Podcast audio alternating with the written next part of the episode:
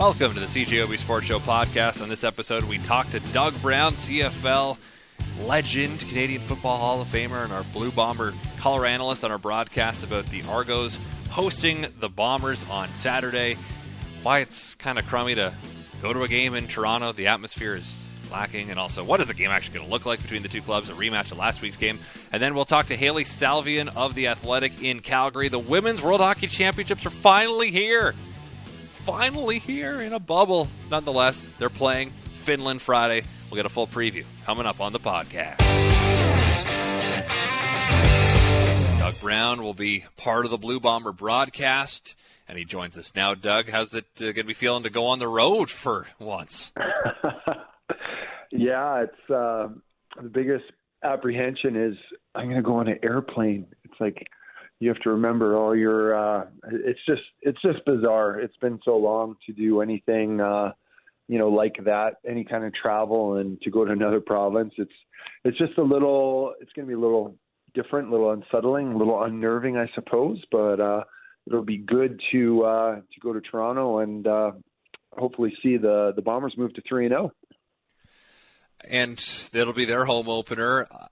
It's always in your times visiting BMO Field, what is the atmosphere like? I've never been to an Argos game in Toronto. I know it's probably better at BMO than it was at the Rogers Center, but what is the atmosphere like at an Argos game?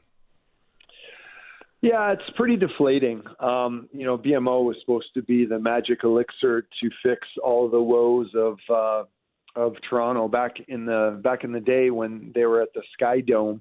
Um, everyone thought the the magic uh, ingredient for the Toronto Argonauts and have some success was uh, to have some fan intimacy with the field, very much like uh, Montreal. So what they wanted to do was, you know, Montreal has that stadium on the campus of McGill that's very much nestled into the hills, and the fans are right on top of the field, and they thought they could really create. They they needed a smaller, more intimate venue, is what they felt with with BMO going from that cavernous uh, Skydome situation or Rogers Place or whatever the heck it's called right now. So um, that was the idea. You know, smaller venue.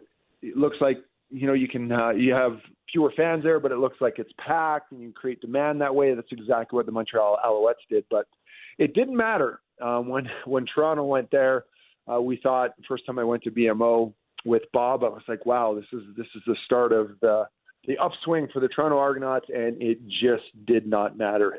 So it was just empty, but a smaller venue. So at the Rogers Center or or Sky Dome or whatever it's called, it was empty, but in a bigger cavernous venue, and now it's just empty at a smaller venue. So they try and stack all their fans in like one little area. So maybe if like a Toronto Argonaut is running by the 30 yard line, it might sound loud for a minute as he passes them by, but other than that, it's uh, it's pretty de- de- deflating, depressing. I, I would think as a, a CFL fan whenever you go there, and uh, they have to set up some pretty Houdini-like camera tricks to uh, not let the people watching on TV uh, realize just how unpopular they are out there. Yeah, we're not going to solve the CFL and Toronto equation in this conversation, but it sure doesn't help that they've been above 500 twice since 2007. Yeah, yeah, it would be uh, another thing if they were a perennial winner and people are like, "Your team is so good, and you don't even know." And you know, people could get on some sort of a bandwagon, but you're right. Uh, you know, you, it just compounds the the frustration and the uh, the inactivity around the football team when they don't have uh, polished or consistent product. And the two seasons that they finished above 500 were not the seasons they won the Grey Cup. They were nine and nine both seasons that they won the Grey Cup in 2012 and 2017. Let's talk about the current iteration as they go up against the Winnipeg Blue Bombers when you were a player, Doug, a, a lot has been made this week about the fact they're playing the same team back to back weeks. We always get that with the Riders in September. It's happening four times with the Bombers this year with opponents. What was that second week like when you're getting ready for the same team you just played? Yeah, it really depends on whether you, you won or you lost, right? So um, it's uh, it's a, it's a great time when you've won the previous game because you're like, oh, everything we did worked for the most part. We were successful in executing our game plans we know we can beat this football team.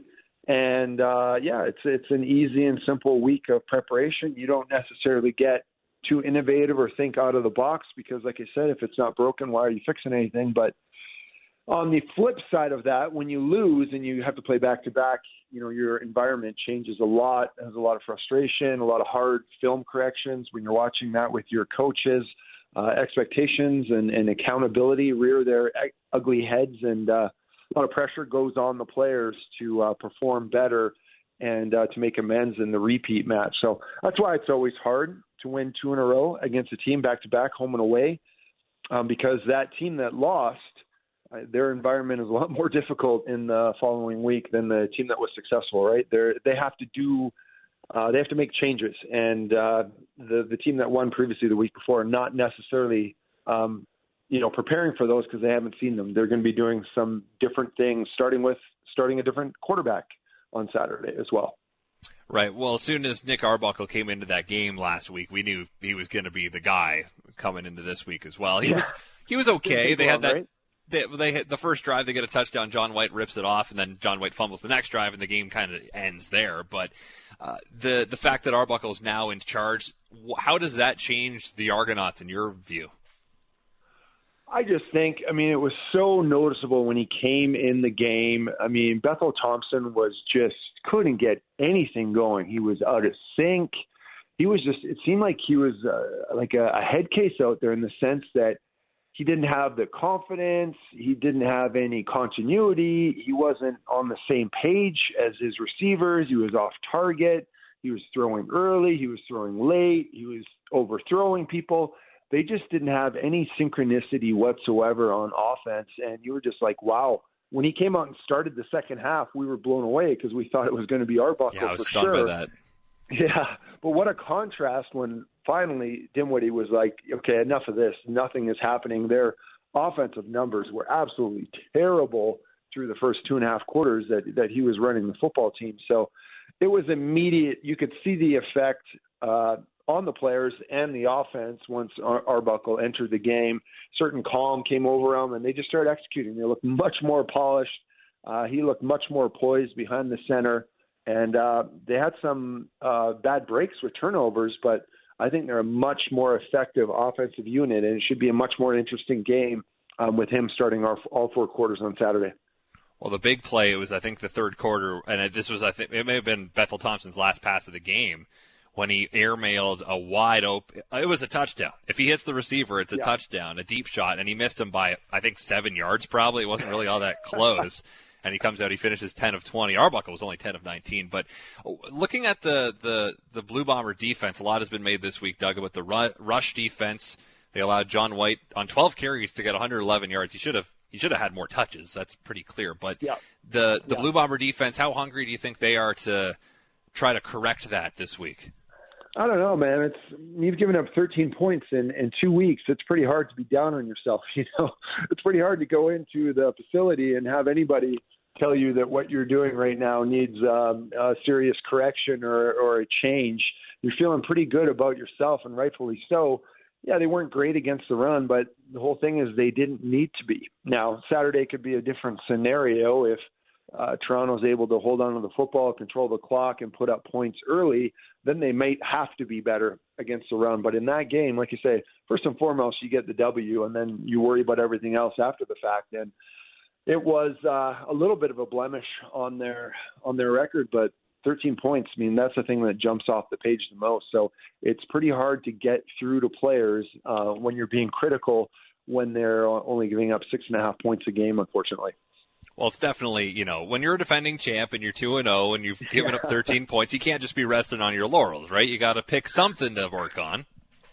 Yeah, well, that's that's the challenge with the coaches, right? This is a situation Doug or Dave Ritchie would would absolutely hate is when uh, you know in, in 2001 when we had a good year with him and we won 12 games in a row. He was running out of ideas to you know uh, manufacture in our heads that we were disrespected and nobody believed in us. We need to have a chip on our shoulder. And we're like, Coach, we're you know 14 and two right now. I, I'm not sure we won 12 games in a row. This is not this is not really weighing with us your words. So that is always a challenge. Uh, uh, I can imagine even more with this team coming off a championship. Right now they're undefeated. Right now their defense is playing amazing, lights out right now. So until someone brings them back down to earth, they're going to keep doing what they're doing. But that is the challenge for the coaches is to is to make sure these guys don't get uh, too high on their laurels and uh, are still put the work in so they can continue to be successful and continue on this run. On the other side of the ball, 39 points for two games isn't a ton for the Blue Bombers, who don't have to score a lot when you're giving up six and a half points per game. It's clear it's a very ball possession, run the clock out kind of style. They were only up 10 7 in the third quarter when they got that turnover that immediately turned into points, and the game was kind of over then. But uh, what have you seen out of the offense through two games? And do you think with Darvin Adams probably coming back this week and Andrew Harris next week, that's just going to give them such a big boost going forward here? Yeah, you have to expect that, but it was it was very curious last week, and uh, it was a great situation for us to see because the Winnipeg Blue Bombers, you know, everything starts and ends with the running game, and that was taken away from them last week, right? So it was very curious to say, okay, what is this offense going to do now? And as you just noted, by the scoreboard, they weren't able to do a lot, right? Once that running game was shut down, you know, play action kind of went out the window. Uh, they weren't controlling the clock. They weren't putting drives together.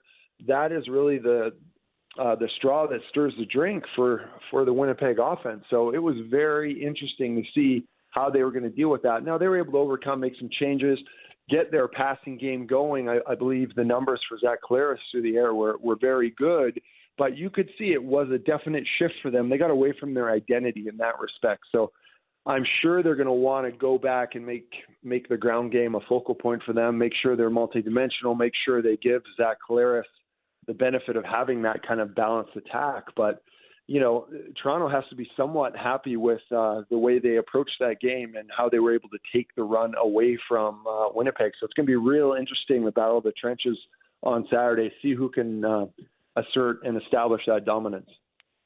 Before I let you go, since you're going to Toronto, is there a spot you like to go to when you visit Toronto, whether it's to, to eat or do whatever?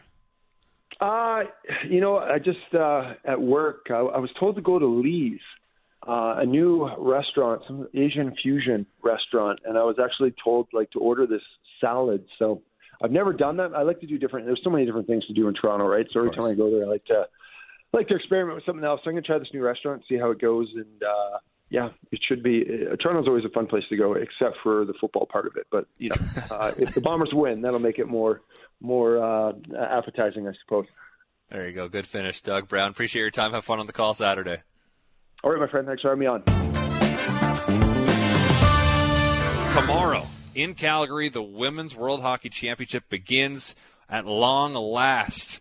International Women's Hockey is back. Covering the event for The Athletic is Hailey Salvian, who joins us now on the CJOB Sports Show. Hailey, how awesome is it that this event is finally here? Oh, yeah. It's it's pretty great. I mean, as, as excited as I selfishly am to be able to cover this event here in Calgary and be on site because um, I am I'm based here for the Flames.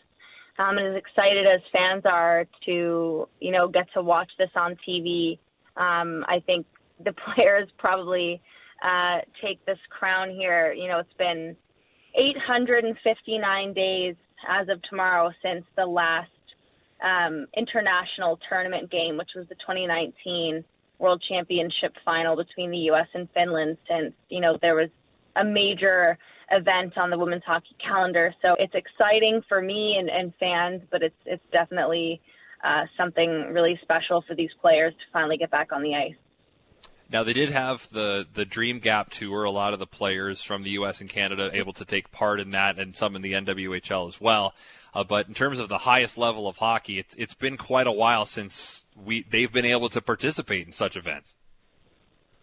Yeah, and, and yeah, like you said, um, you know there was a PWHPA Dream Gap tour. There was a really big one here in Calgary, actually um, with with all of the Canadian teams, and um, that was a, a really successful event for their group. And you know, the NWHL had a you know they had their season. They had season six. It was uh, you know they they tried to have a bubble in Lake Placid that ultimately burst, and then they had a you know a weekend tournament in Boston to kind of crown their Isabel Cup champion that season. Um, but yeah, in terms of women's hockey at the the highest level, it's it's been nearly non-existent for for over two years now. There was a, a rivalry series between the Canada and the U.S. There was some other, you know, international, not international, excuse me, like European um, things on the calendar.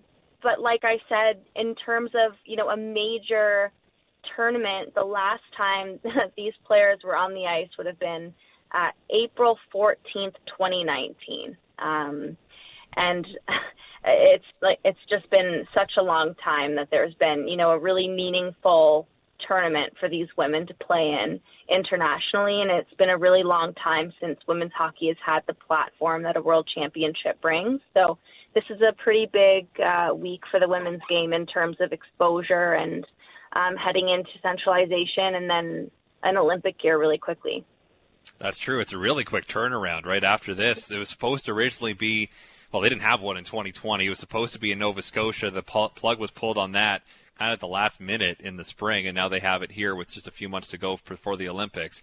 Let's prognosticate, if we can, Team Canada coming off a, a tournament in which they didn't make the final in 2019. It was one of the most intriguing World Championships ever, simply because Canada and the U.S. didn't meet in the final. How is Canada looking as they look to rebound from that disappointment two years ago?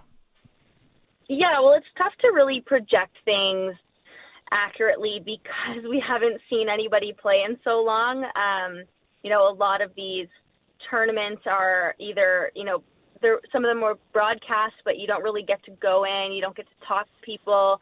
You don't get to go and watch them practice. So um, you don't really get to get a great look at all of these teams heading into the tournament. But you know, I did a lot of preliminary conversations with players with Team Canada and um, people on their staff. And, you know, the main theme that we're hearing about this group is that, you know, they have a lot of young faces. There's nine players on this roster that were not on the 2019 World Championship roster. So it's a, it's a different group that they have. Um, they've got some young faces. Um, they have seven players on this team who have under 10 national team games under their belt. So so they've got a ton of youth. Um, they hope that they're going to be really fast. They're going to be really skilled.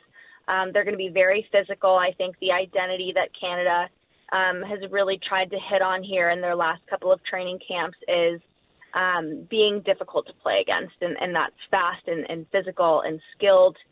So and but that's all kind of just on paper, right? So we won't really know until we see the team actually playing, you know, best on best when it matters. They they looked um, once they settled in on Wednesday in their pre-tournament game, they they looked good. You know, we saw the speed. There was a couple of you know full north-south goals.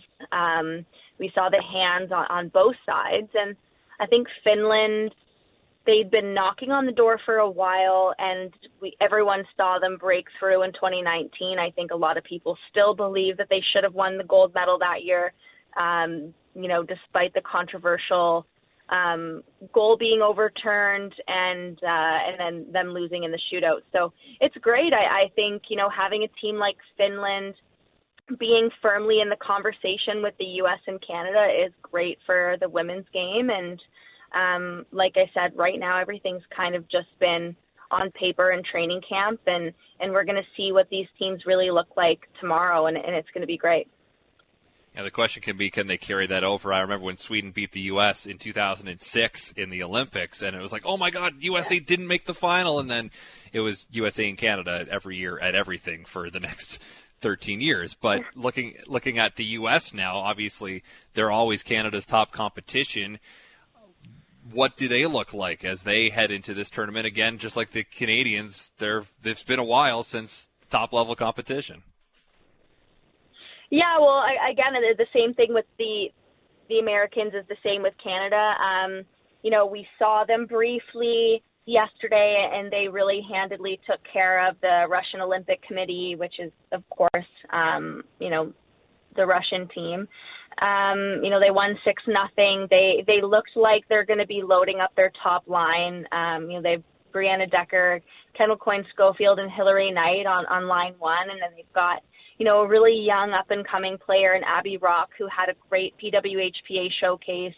um, you know, on the U.S. side, and she looked really great. And, and she's someone who could probably break out as as soon as this tournament starts. She's 23 years old. Um, the U.S. has quite a few really young players on their roster as well. Um, but like Canada, they have a ton of returning uh, Olympians, a lot of players who were on that 2018 gold medal winning team from Pyeongchang. So um, it's great. I, I think they have a great rivalry. I think the U.S. Canada rivalry is one of the greatest in international sport. And, um, you know, so the way that the schedule kind of works for Canada, they've got, you know, their first and their last game of the preliminary rounds being, you know, really, you know, important kind of bookmarked games. So their first game is going to be against Finland, which is that rematch from the 2019 semifinals. And then their final game of the preliminary round is against the USA, and that'll always be the kind of precursor to what um, you know the game that we always expect them to play against each other um, in the semis or the finals, what, however that bracket may shake out. So um, again, I, I think it's um, it's a great rivalry. I, I think that obviously recent history would suggest that the U.S. are the favorites in this tournament. They've won eight of the last nine world championships. They won the last Olympic gold medal, and they've won five straight world championships as well. So uh, I would say that they're the betting favorites. Um, but you know, both the U.S. and Canada have some young faces and some veterans returning, and uh, and and same with Finland. So I think you've got a really great top tier in this tournament. Um, and of course, the U.S. and Canada are usually number one and two. Talking with Hailey Salvian of The Athletic, covering the World Women's Hockey Championship in Calgary, which starts tomorrow. Canada taking on the Finns. Uh, in 2019, Hailey, and you write about this in your piece on The Athletic, a long, detailed uh, piece people should check out for more on the World Women's Championship. But Marie-Philip Poulin was not really a part of their team in 2019. She was hurt. She barely played. Having her back and at her peak, how much does that change Canada's chances here? Yeah, well, it's huge. I think, you know, I don't want to say that it was because Marie-Philip Poulin wasn't on the roster that they had their worst. Uh, oh, she was on the roster, excuse me, but she only played. Uh, she played under five minutes. She played, you know, just a handful of shifts in, in that game against Russia in 2019, and and I don't think that's why Canada had their worst finish at any competition. But I don't think it can be overstated how valuable Marie-Philip Poulin is for not only Canada but for the women's game. I firmly believe that she is the best player in the world. I think she has a versatility in the way uh, that she can attack and the way that she can beat you. Um, she's great on her edges. She's an incredible skater. She's got great hands. She has a great shot. Um, you know, she she'll dig in the corners if she has to, but I, I always kind of prefer seeing Poulin on the you know on, on the up on the top of the dot. So um, it's great. I, I think she just adds such a lethal option for Team Canada. I mean, it, it's it's such a it's such a no-brainer that having Poulin in the fold is going to be significant. Um, she's the the owner of two gold medal winning goals. She's Canada's captain. She leads by example, and like I said, um, you know, there's always going to be debate. Um, you know, Hilary Knight's a great player. Kendall Coyne Schofield, Brianna Decker. Like, there's some great players on the American side. Um, but I, I do think that you know at the end of the day, Marie-Philip Poulin is the, is the best player in the world, and that's always going to be a good thing for Canada.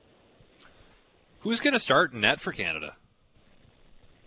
Yeah, it's a good question. Um, I think for the first time in in decades, there is a question mark around who the starter is. I think you just go all the way back to you know when Manon Rheaume was playing. You know, she was Canada's starter, and then you had Kim St. Pierre and then you had Shannon Szabados. Um, and now the torch is kind of being passed to this next generation of, of goalies. And, and there's two really interesting options for the starters crease in Ann-Renée Desbiens and Emerance Maschmeyer. Um, Ann-Renée Desbiens played uh, one game at the Pyeongchang Olympics. She was the, the third goalie um, behind Shannon Szabados. And uh, Genevieve Lacasse. She was the number two, and then so Ann-Renée was was with the Olympic team in 2018. She took 2019 off, so she wasn't at that World Championship.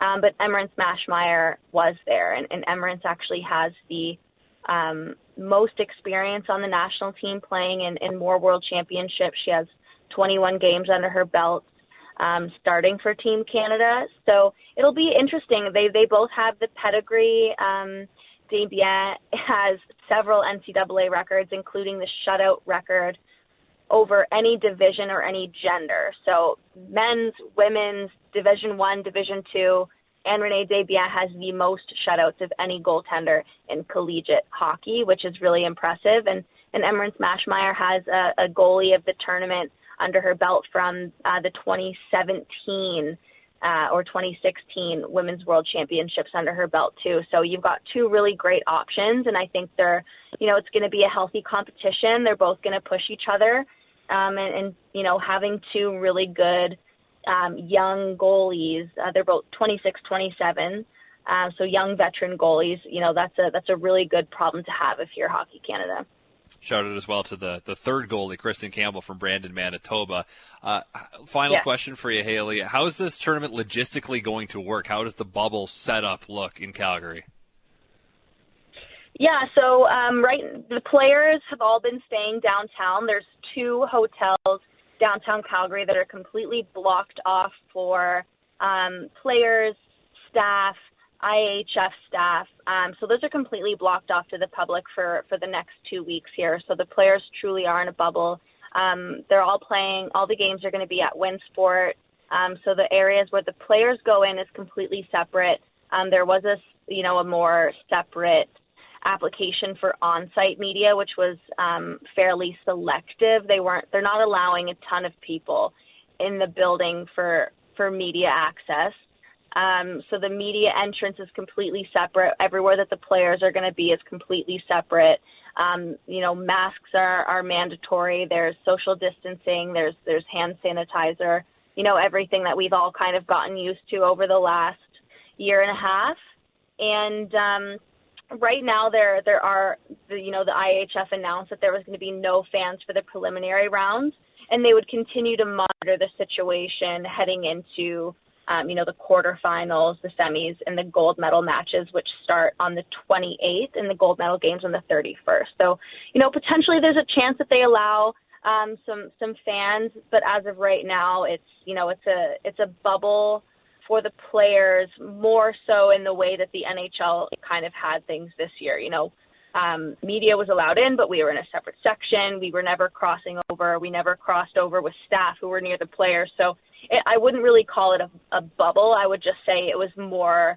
Right now, it's more along the lines of what the NHL protocols were this season, and, and there's been, um, you know, tons of testing. They're having the the, the COVID tests every day, and um, the last time I checked, there had been zero positive cases from anybody who's been in the IIHF, you know, quote unquote bubble. So so far, all the protocols are are you know running smoothly. Well, Hailey, appreciate you uh, being generous with your time tonight. Thanks for coming on the show and have a blast covering the event. Yeah, thank you. Looking forward to it.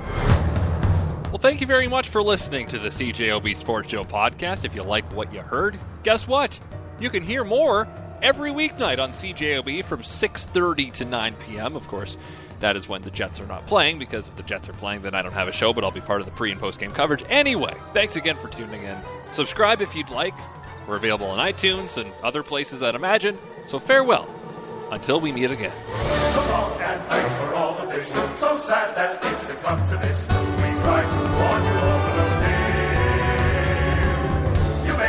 share our intellect, which might explain the distance.